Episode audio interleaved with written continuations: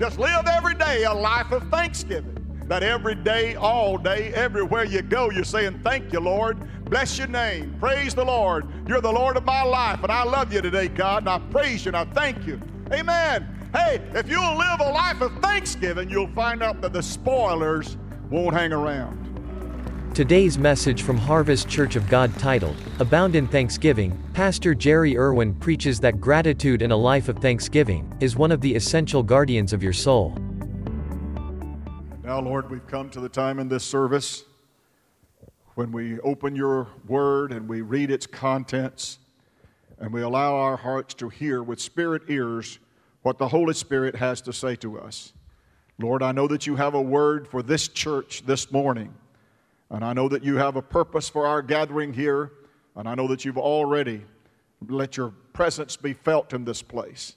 And I ask you now, O Lord, to hallow this moment. May we truly encounter you in the word this morning. In Jesus' name, amen and amen. Praise the Lord. Turn with me to Colossians chapter 2, some of my favorite scripture in all of the Bible. Colossians chapter 2, verse 1 through 8. Have you got it? Got it. All right. For I would that ye knew what great conflict I have for you. We need to identify the writer. This is the Apostle Paul. He is writing one of his prison epistles to a, a church at Laodicea and at Colossia. These are two churches that were established through the preaching and the efforts and the evangelistic efforts of Paul and his team of uh, people that sowed seeds of the gospel all over Asia Minor.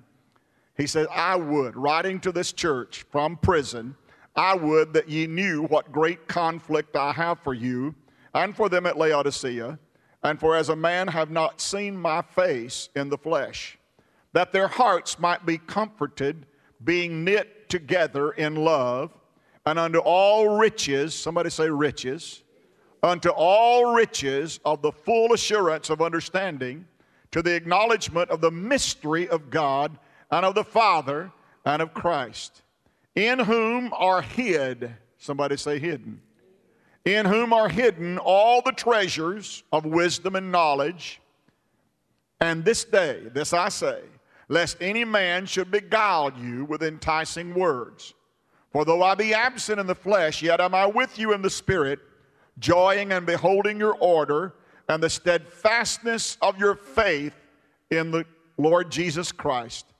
As ye have therefore received Christ, Jesus the Lord, so walk ye in him, rooted and built up in him, and established in the faith, as ye have been taught, abounding therein with thanksgiving. Beware lest any man spoil you through vain deceit, after the tradition of men, after the rudiment of the world, and not after Christ. If you could imagine this morning that you, your family, your life, your spiritual well being were a city, and if you could imagine that that city was under siege by an enemy that wanted to destroy your city that you call your life.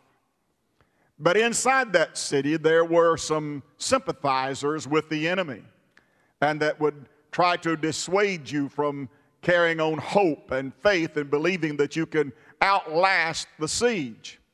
But you found out that there was a certain song that you could sing, a certain song that your enemy could not stand nor tolerate nor bear. That every time your enemy heard that song, he would flee or withdraw or leave you alone.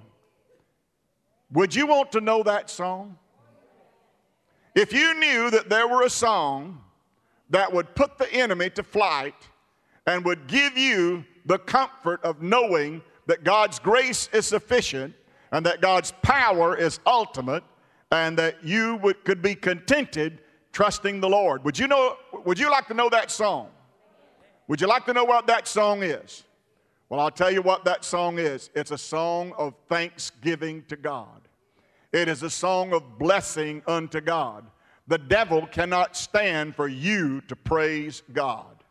The devil will retreat and leave when you praise God. No wonder David said, I will bless the Lord at all times.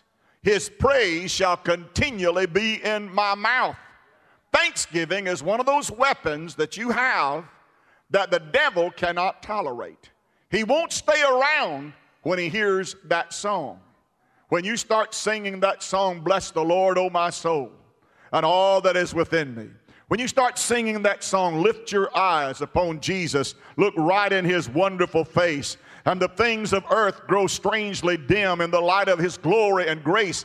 The devil, your enemy, your spoiler, cannot stand it when you praise and when you worship. Hey, would you like to kind of give him a blow but this morning, but just take a minute and just clap your hands to the glory of the Lord and say, Thank you, God, for all the things you do for me. Thank you for a Thanksgiving season that I can be reminded that I owe you my worship and I owe you my praise and I owe you my thanksgiving.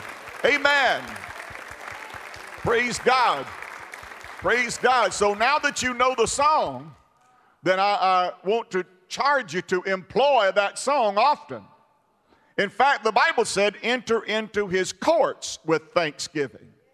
Amen. You should come in the door thanking God, clapping your hands, and saying, Glory to God. Thank you, Lord. I'm glad to be at your house today.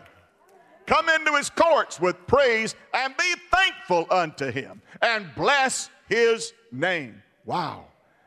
We've got it right the opposite, hadn't we? We do it the other way around. Amen. We ought to come in. Well, I ought to put the pulpit back there at the door, I guess. Because that's the first thing we ought to do when we come in is bless the Lord and be thankful to him and bless his name.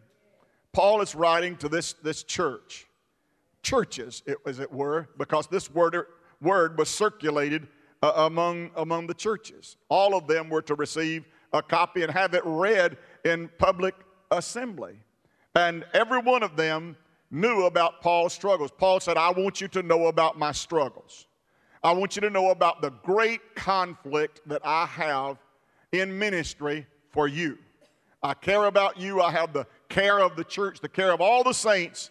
And he said, I want you to know the struggle that I go through, the conflict that I go through, because I have this love for the church and love for our great God.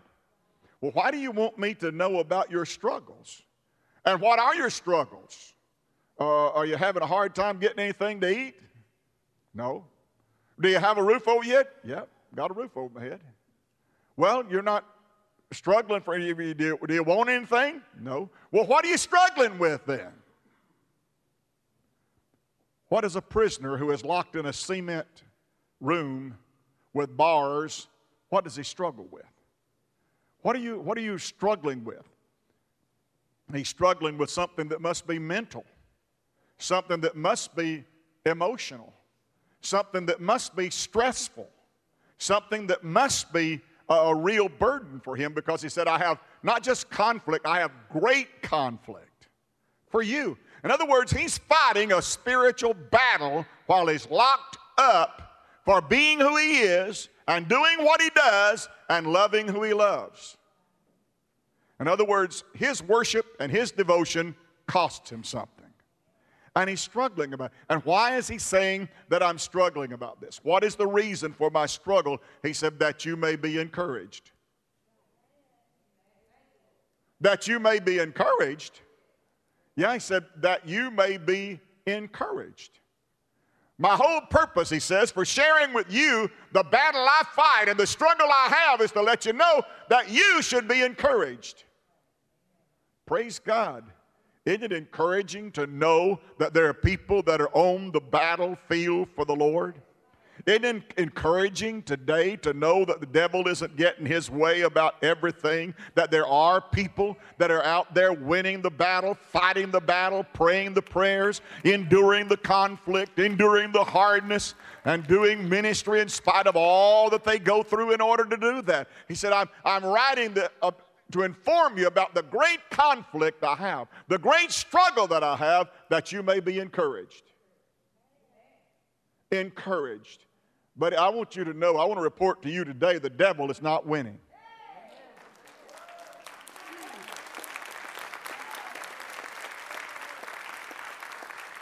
The devil is not winning. I'm here today to preach in this pulpit because the devil is not winning. He would like to have it to where I wouldn't be in this pulpit today. He would like to fix it so you're not sitting in that seat you're sitting in. He would like to fix it so these lights are not burning and these parking lot is not full of cars today because he would like for the world to know that the church is out of business. He would like for the church to know that we have no, no message to preach and that we have no life to live and no influence. But I'm here to tell you the light has not gone out in Goshen. God is still God and He is still a powerful God. And the men and people of God are still preaching the word and living the life and praying the prayers. Hey, don't you let the devil sell you a bit of goods that the church is defeated and God's lost his power. No. Hey, God is still on the throne. He's still in charge. And He's still moving and doing and healing and blessing and saving because He's God and nobody can resist Him. Hallelujah. His purpose and His plan will not be defeated. He is so given to his purpose that Jesus said, if you won't praise, if you won't have thanksgiving, if you won't worship, then these rocks and these mountains will start singing and praising God. The rocks will cry out. Well, the old song we used to sing is, I don't want a rock to cry out for me. I don't want a mountain full of granite to be the only thing that's say, uh, praising and worshiping God. God created people for a purpose. Uh, Jesus came into the world to redeem us for a purpose. And we have a message, and we have a song to sing, and we have a testimony to give, and we have a witness to be influential. So, I, my word is let's sing the song. Let's preach the word. Let's be who we're supposed to be. Let the church be the church. In good times, praise his name. In bad times, do the same. Hallelujah. Well, Pastor, don't you believe a little bit less of what the Bible says is true because all that has happened? No. Well, are, isn't your faith kind of uh, diminished somewhat? No. You mean you'd answer what Job's wife asked? Do you still hold your integrity to God? Are you still sold out, totally committed? Are you still dedicated? Are you still preaching that message that God is sufficient? He's right for whatever's wrong? Are you still telling that? Yes. Yes, I'll preach that till I die. Hey, if I were the only one in this room this morning, I would preach just like I'm preaching right now. Amen. Because the devil is not winning. God is winning, and God has got all things under control. Bless His holy name. Hallelujah. We're not going under, we're going over. I said, We're not going under, we're going over. And God has fixed it. Hey, when you see, you see all these things come to pass, don't hide somewhere and stop singing the song and stop preaching the message. Hey, when you see these things come to pass, lift up your head and have a thanksgiving. Lift up your head and rejoice. Lift up your head and praise God and thank God. Why? Because all of these things must be. And when you see them, rejoice because your redemption draweth nigh. Praise God. Hey, that's what this is all about, is that day. I'm pressing toward that day. I'm pressing toward that mark when I will receive that invitation to come upward. That's what pressing toward the mark is about. And that's what serving God is about. So I'm preaching this message today to tell you this that gratitude and a life of thanksgiving is one of the essential guardians of your soul.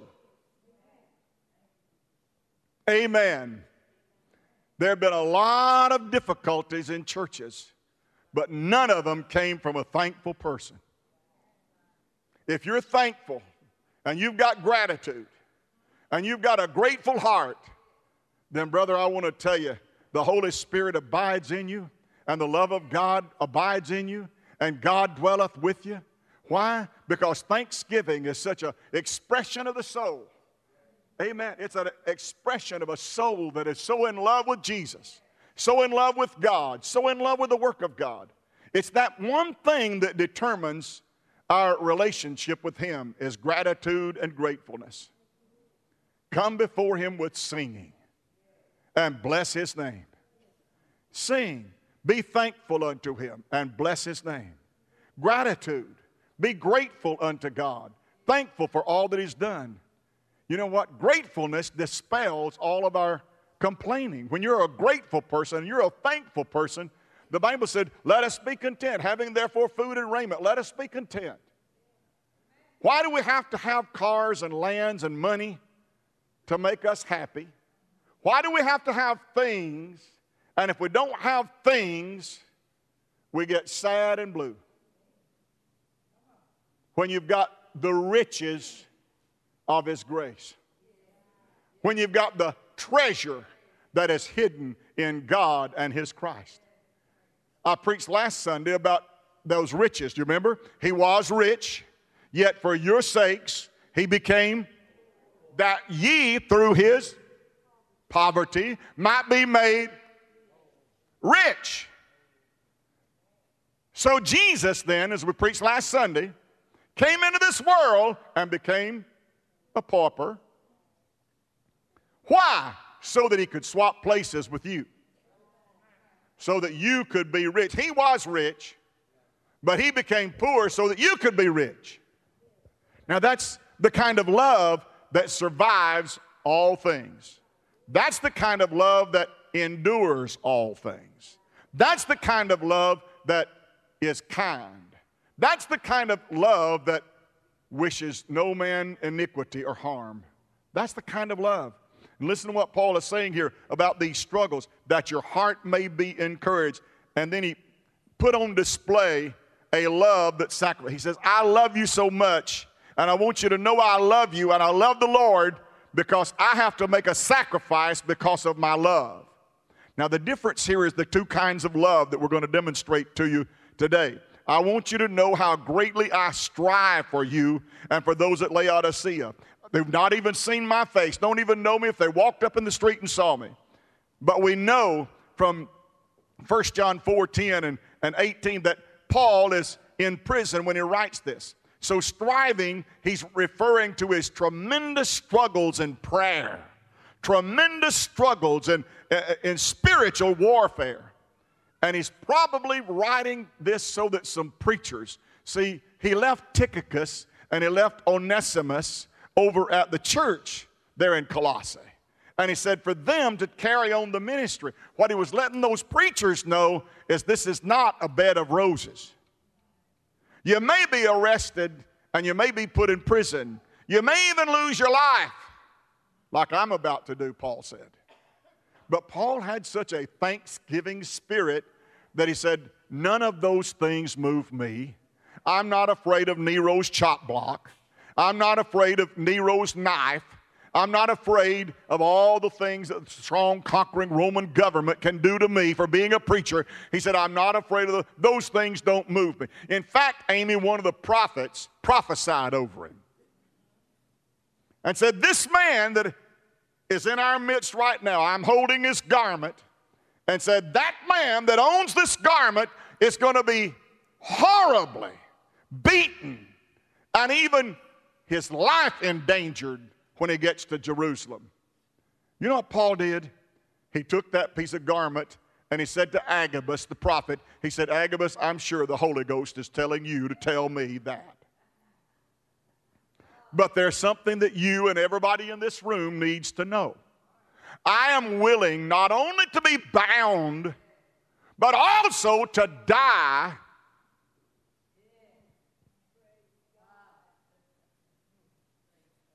Pastor, you got to be kidding. You can believe in something so much that you would die for it? Polycarp, the bishop, when he was burned at the stake, they said, Why don't you curse him and we'll take away the fire? You don't have to die like this. He said, All these years I've served him, he's always cared for me. I'll not defect, I'll not fail him now. Wow.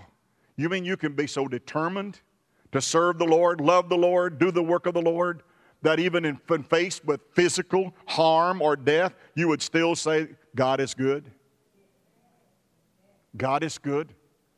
Paul is saying to these young pastors of the church he just gave them, he's saying, Listen to me, Onesimus. Listen to me, Tychicus. This is not a, the kind of love that just is flimsy and it's just a ooey gooey feeling. This is the kind of love that you die for. The kind of love that you die for. And listen to this verbiage here that he does. He, how he does this work. He says it works like this it's a knitting together. Do you see that scripture up there? Have you been able to get it up for me? A knitting together. Knitting together. That their hearts may be encouraged as they are knit together in love. I think he means as their hearts are knit together with the heart and with each other's heart. I believe that he literally is taking a needle of grace and putting in it a thread of love, and he's taking pieces and like a quilt, he's piecing those things together with that needle and that thread of love.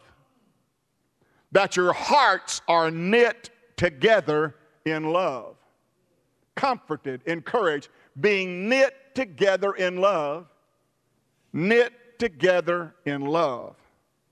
Now, when the Bible in the New Testament talks about love, it talks about a different kind of love. Now, if you're a student of uh, Greek literature, there is a word that they use for love because the Greeks are all about friendship. If you'll read uh, Dante and Socrates and all of these uh, people of prose and people of uh, literature, Greek literature, you'll find the word phileo used over and over. And it's a word that means a fond affection for. It literally means friends. It literally means friendly love. So, what the Bible does in the New Testament they move to a rather obscure word that is very seldom ever used in Greek literature. And when you get to the biblical literature and you study its pages, it is uh, put in a, a, Greek that is called Koine Greek. It's the common Greek of the common people. Koine means common, common Greek, or the spoken Greek of the people of, of the time of Christ.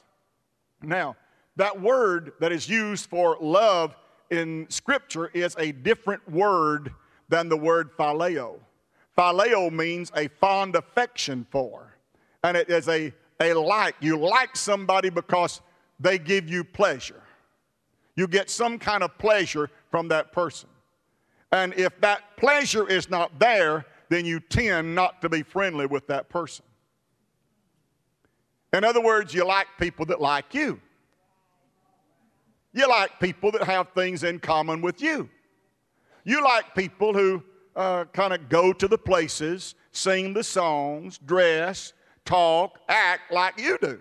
So you got find pleasure in people that like the same likes that you do, and you share those things in common. That's called congregational love. Because that's the way most of us love one another. We love to sing the same songs. We love to uh, go through the same things. We have that kind of congregational love for one another. It's mostly you're friends with people who are like you. And mostly you don't care for people who are not like you. And you might as well say amen because I know you.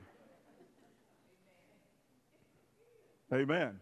So when he's talking about congregational life and congregational love, he's talking about what the Greeks call phileo love or that friendly kind of love. Uh, some of you are Auburn fans, and you tend to like Auburn fans and don't care for Alabama fans.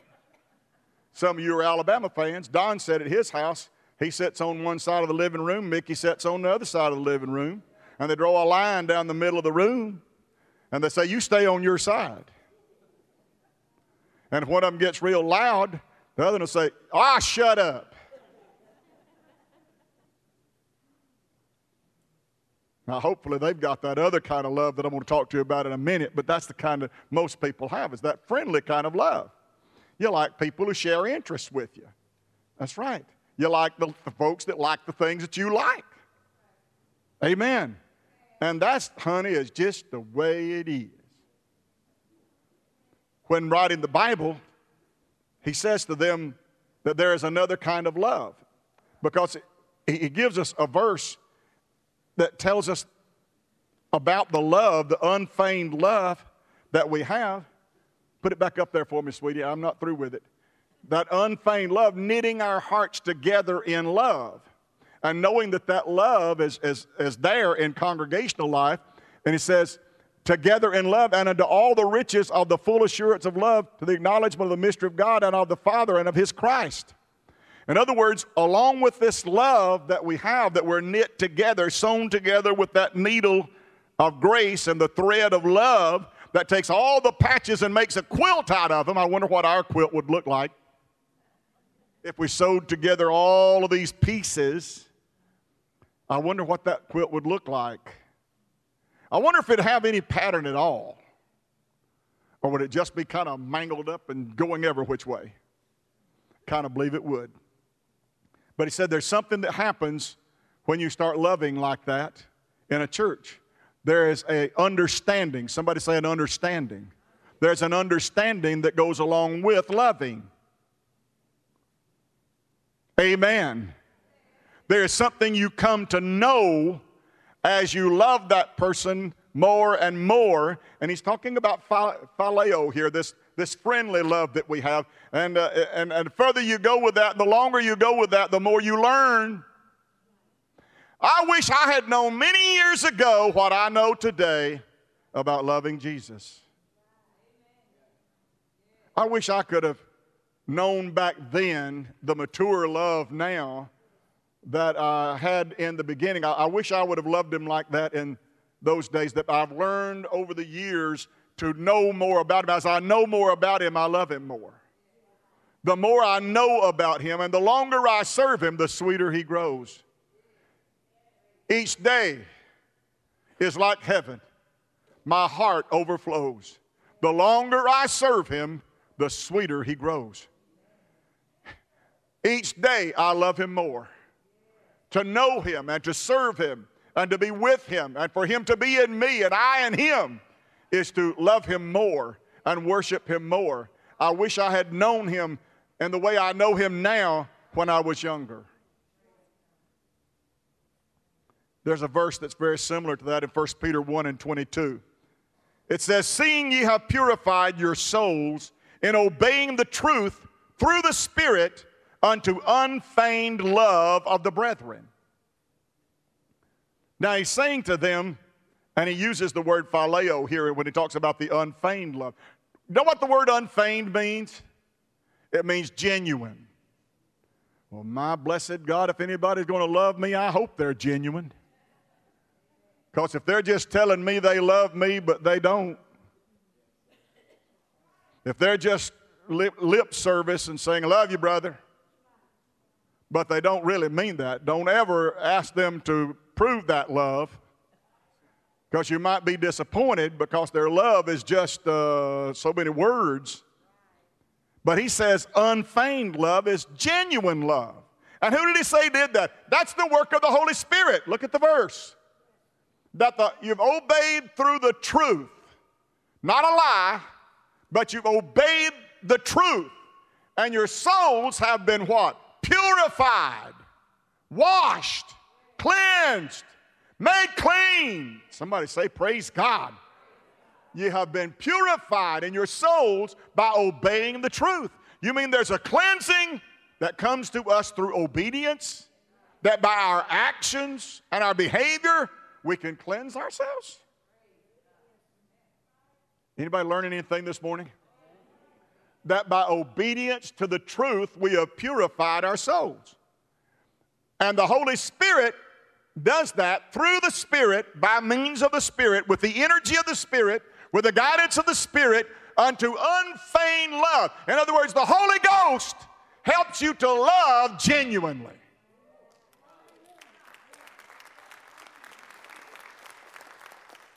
Wow.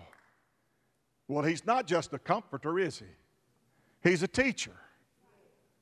He will lead you and guide you into all the truth. He's the divine parakletos that comes alongside you and stands be- beside you.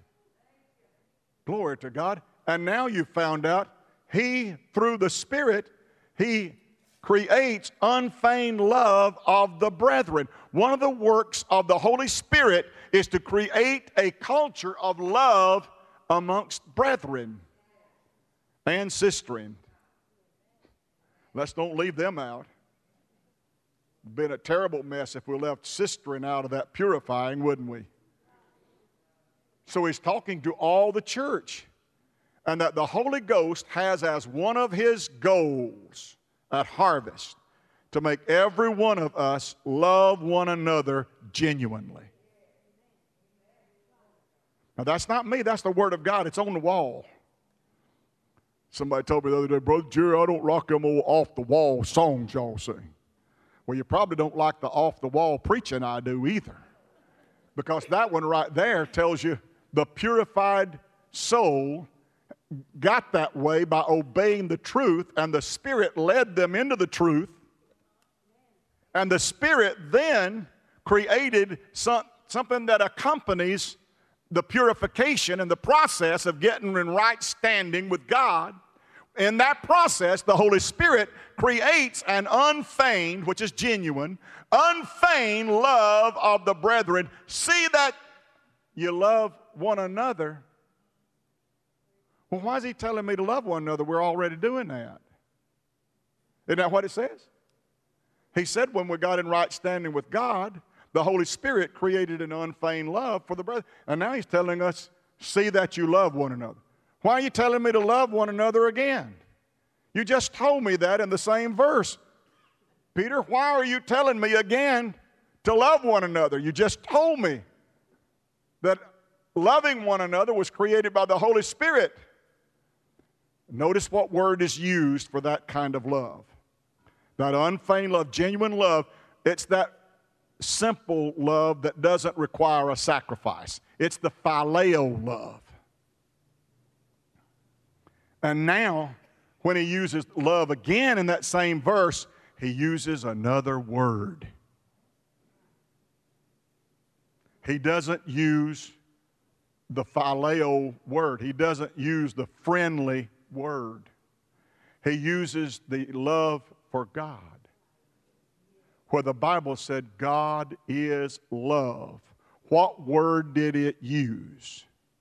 It used the word agapeo, A G A P E O, agapeo. That says that there is a element that recognizes the preciousness of the object that is loved.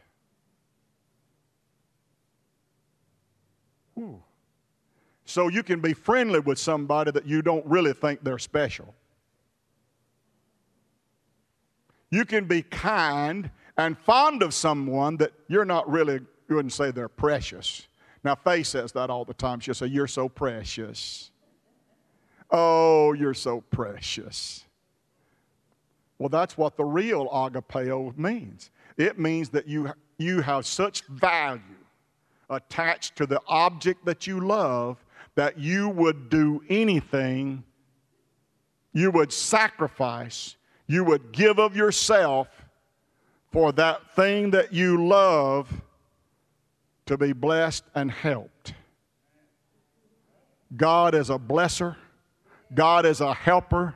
So when you say God is love, you say God is agapeo. He is one that thought that souls were so precious that he sent his son to die on a cross so that the world could be saved. He is a God who thinks the church is so precious that He purchased it with His own blood. He is a God who thinks the Word of God is so precious that men have spilled their blood and martyrs have died and people have lived and people have preached so that that Word could be blessed and heard by all peoples of every land and every nation. God is an agapeo loving kind of God. It's a sacrificing kind of God, a God that estimates the value of the object love to be beyond measure. So he's saying, yes, you already have the friendly love, so I'm asking you to go on to maturity and let the Holy Spirit guide you into a love that sacrifices because it values the object loved so much. I'm about to shout my shoe heels off. To think that God thought you were so special, to think that God agapeoed you.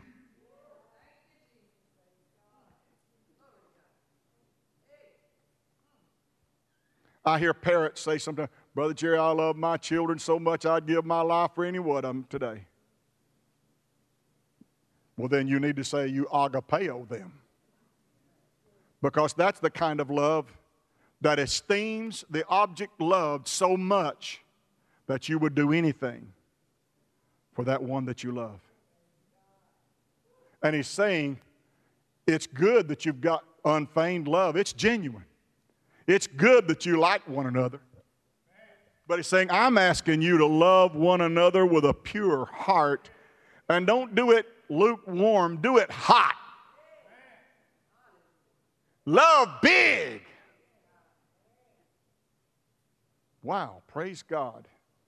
That means Thanksgiving is about loving big. It's about loving big. Let's go on, and I'll close in just a minute, I promise. That loving big and loving the way God wants you to love, He exhorts saints that are already loving each other with a friendly love which is called out of their hearts because they find pleasure in each other's fellowship, to love each other also with a, a self sacrificial love because of the preciousness of the saint who is loved as precious to God as Christ is precious to him. Do you believe Jesus is precious to God? Well, then he's saying in this verse, that you are as precious to God as Jesus is precious to God. In fact, he even said, In the day that I make up my jewels, they shall be mine. Let me ask you when a thief comes to break in your house, Randy, the Bible said that Jesus was coming as a thief in the night. Does the thief come and break in your house to get your garbage? Does a thief come to your house to steal your dirty laundry? What does a thief come to your house to get? Why does he break in? What's the home invasion all about? To get the most precious thing you got. And usually he'll go to your jewelry box.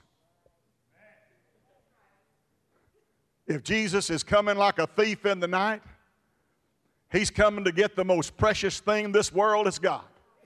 He's coming to get the most precious thing in the eyes of our great God.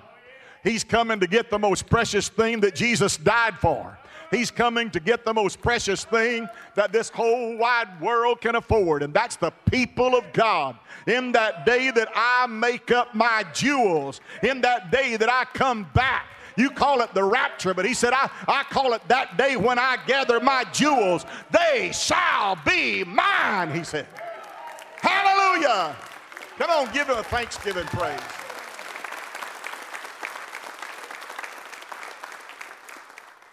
First John 4 and 7.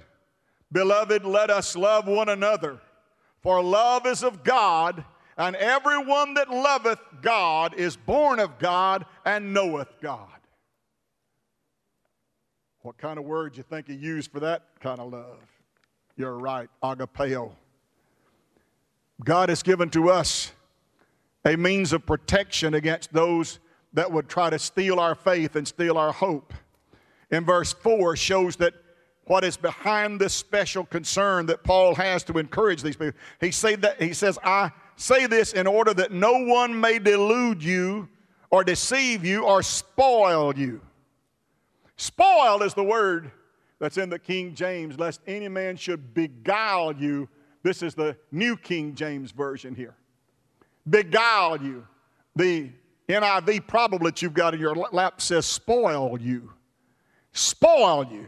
Spoil means to dilute you, it means to corrupt and water down.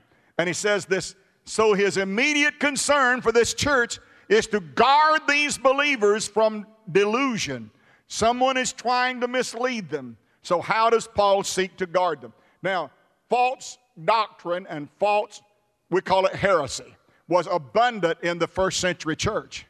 And there were many that believed in polytheism, there were many that mixed the pagan religions with the gospel of Jesus. There were others that, that tried to mix other things about the Jewish faith and the Hebraism into uh, Christianity.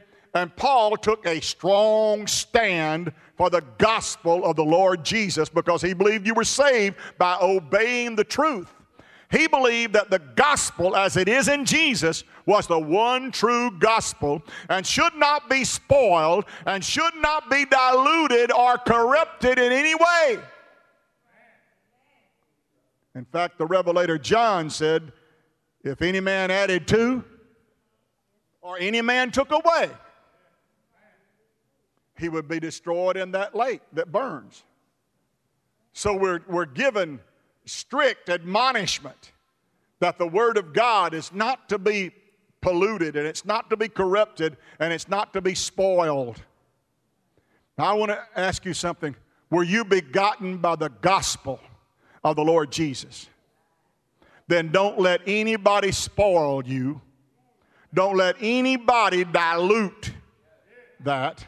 Don't let anybody come in with enticing words and deceit and appeals to your flesh to pull you away from the gospel that you obeyed from the heart, that you heard with these ears and you obeyed from the heart that gospel and received the Lord Jesus don't let anybody spoil you or pull that away. And he tells us there's a, a, good way to do that. He tells them of the tremendous struggles. And number two, he tells us that they'll knit our hearts together in love. Thirdly, he says a deep and fully assured understanding of God. And that out of this love and understanding would emerge a strong encouragement, and that this encouragement would be a power that guards you from the delusion of beguiling speech. Sacrificial struggle leads to love, and love leads to assured understanding of God. Assured understanding leads to a strong encouragement, and encouragement guards from delusion. What are you saying, Pastor? He's taking us on a chain link thing right through here. And he gets down here and he tells us that that weapon of thanksgiving is so important. Peter said, Seeing then, that little verse that I quoted from Peter, he said, Seeing then that you, that you have this thing, he said, Let thanksgiving abide in you. Let thanksgiving dwell in you richly. Let thanksgiving be a part of your life, and that will help you not to be moved from your position of grace through faith. You are saved by grace through faith, not of yourselves, lest any man should boast. It's the gift of God. There is no work that you can do to get saved. There's no place you can put your name in charitable organizations. You can never give enough to earn salvation. It's not earned and it's not worked out. That's works righteousness and it doesn't work. There's only one way you can be saved, and that's grace through faith. Hallelujah. Believing that what Jesus did at Calvary's cross purchased for you redemption, salvation, and freedom from sin washed in the blood of that cross, that sacrifice that was nailed to that cross. Don't ever let anybody pull you away from what happened at that cross and its sufficiency to purchase your pardon and buy your redemption. Don't ever let anybody pull you away from that. And he says, a sure way, a sure way of putting up a defense against falling prey to someone that would pull you away from that is to live a life of constant thanksgiving.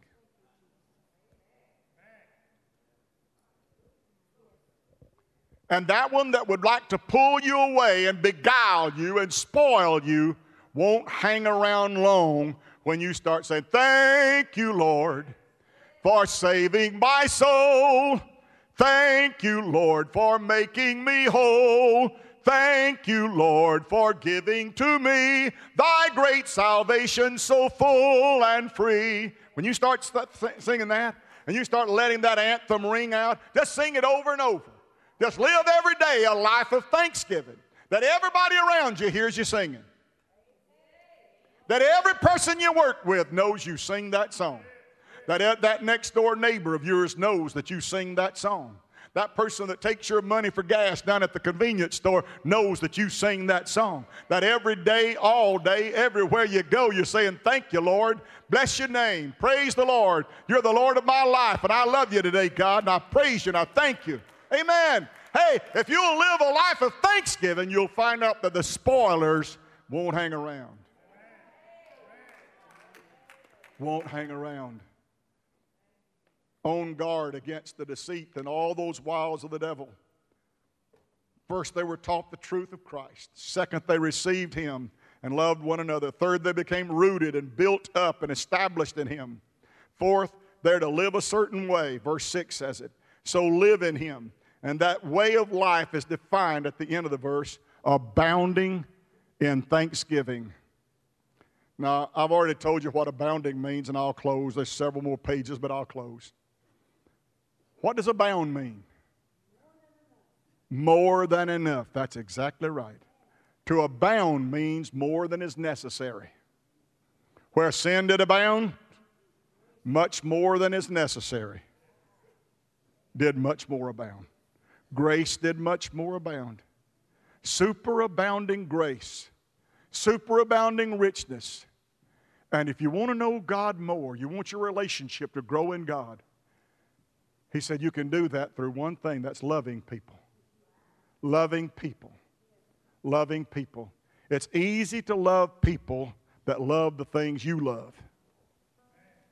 It's hard to love people that don't love the things you love. If God was like us, He would never have sent His Son. If God was like us, He would have never offered salvation free to everyone. But thanks be to God, God loves with a love that is not like us. But He says, I want you to love like I love. I want you to love like that. Is there anyone here today that would say, God, I want to grow into that, that I can love like you love? God, I'd like to get to that place that I love people not because they love me back, and I didn't love them because they gave me pleasure and that I enjoyed their fellowship and enjoyed their company, but I just loved them because they couldn't do anything for me and couldn't help me in any way, but I love them. And I want you to help me to learn how to love like that, God. Help me to learn to love like that. I was riding down the road one day, an obscure back road, and a, a lady uh, was go walking along. She's picking up cans and putting in her in her bag. And uh, I was riding with another pastor. He pulled her over on the side of the road and said, "What's the matter?" He said, "I got to do something." Got out of the car and he walked back there to that lady. And Amy, she took her stick and she raised her stick up and she said, "Don't you come near me! I'll bash your brains out." He said, Oh, I don't want to do you harm, ma'am. Had a $20 bill. He said, I'll lay it here by one of your cans here, and you can get it. I just wanted to let you know that somebody loves you and somebody cares about you. Somebody loves you and somebody cares about you.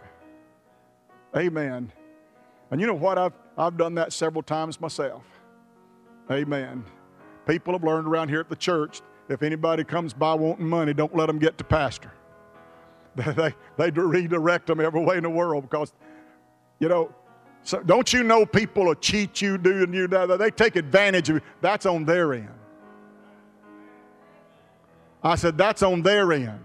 That ain't on my end. On my end, I, am trying to get to that, that place, that love place, you know, where I can love like God loves. I'm trying to get to that place that, that uh, a, a person's nationality or a person's uh, race or what. That don't mean anything to me. Amen. I, I thank God that doesn't mean anything to me. It shouldn't mean anything to you. And it should help us to know that we should love everybody at all times. Everybody. No matter what their condition in life, whatever, we should love at all times. Stand with me, please.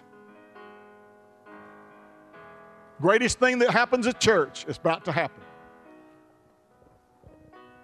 What? I said, the greatest thing that happens at church is about to happen. What is that, Pastor? The time when you walk out those doors to be the light and salt that God wants you to be. When you walk out those doors to do what you heard here and you put that into practice out there where the rubber meets the road. Amen. You remember that old commercial about Armstrong tires, was it? And they had a hand and it would go, and it say where the rubber meets the road.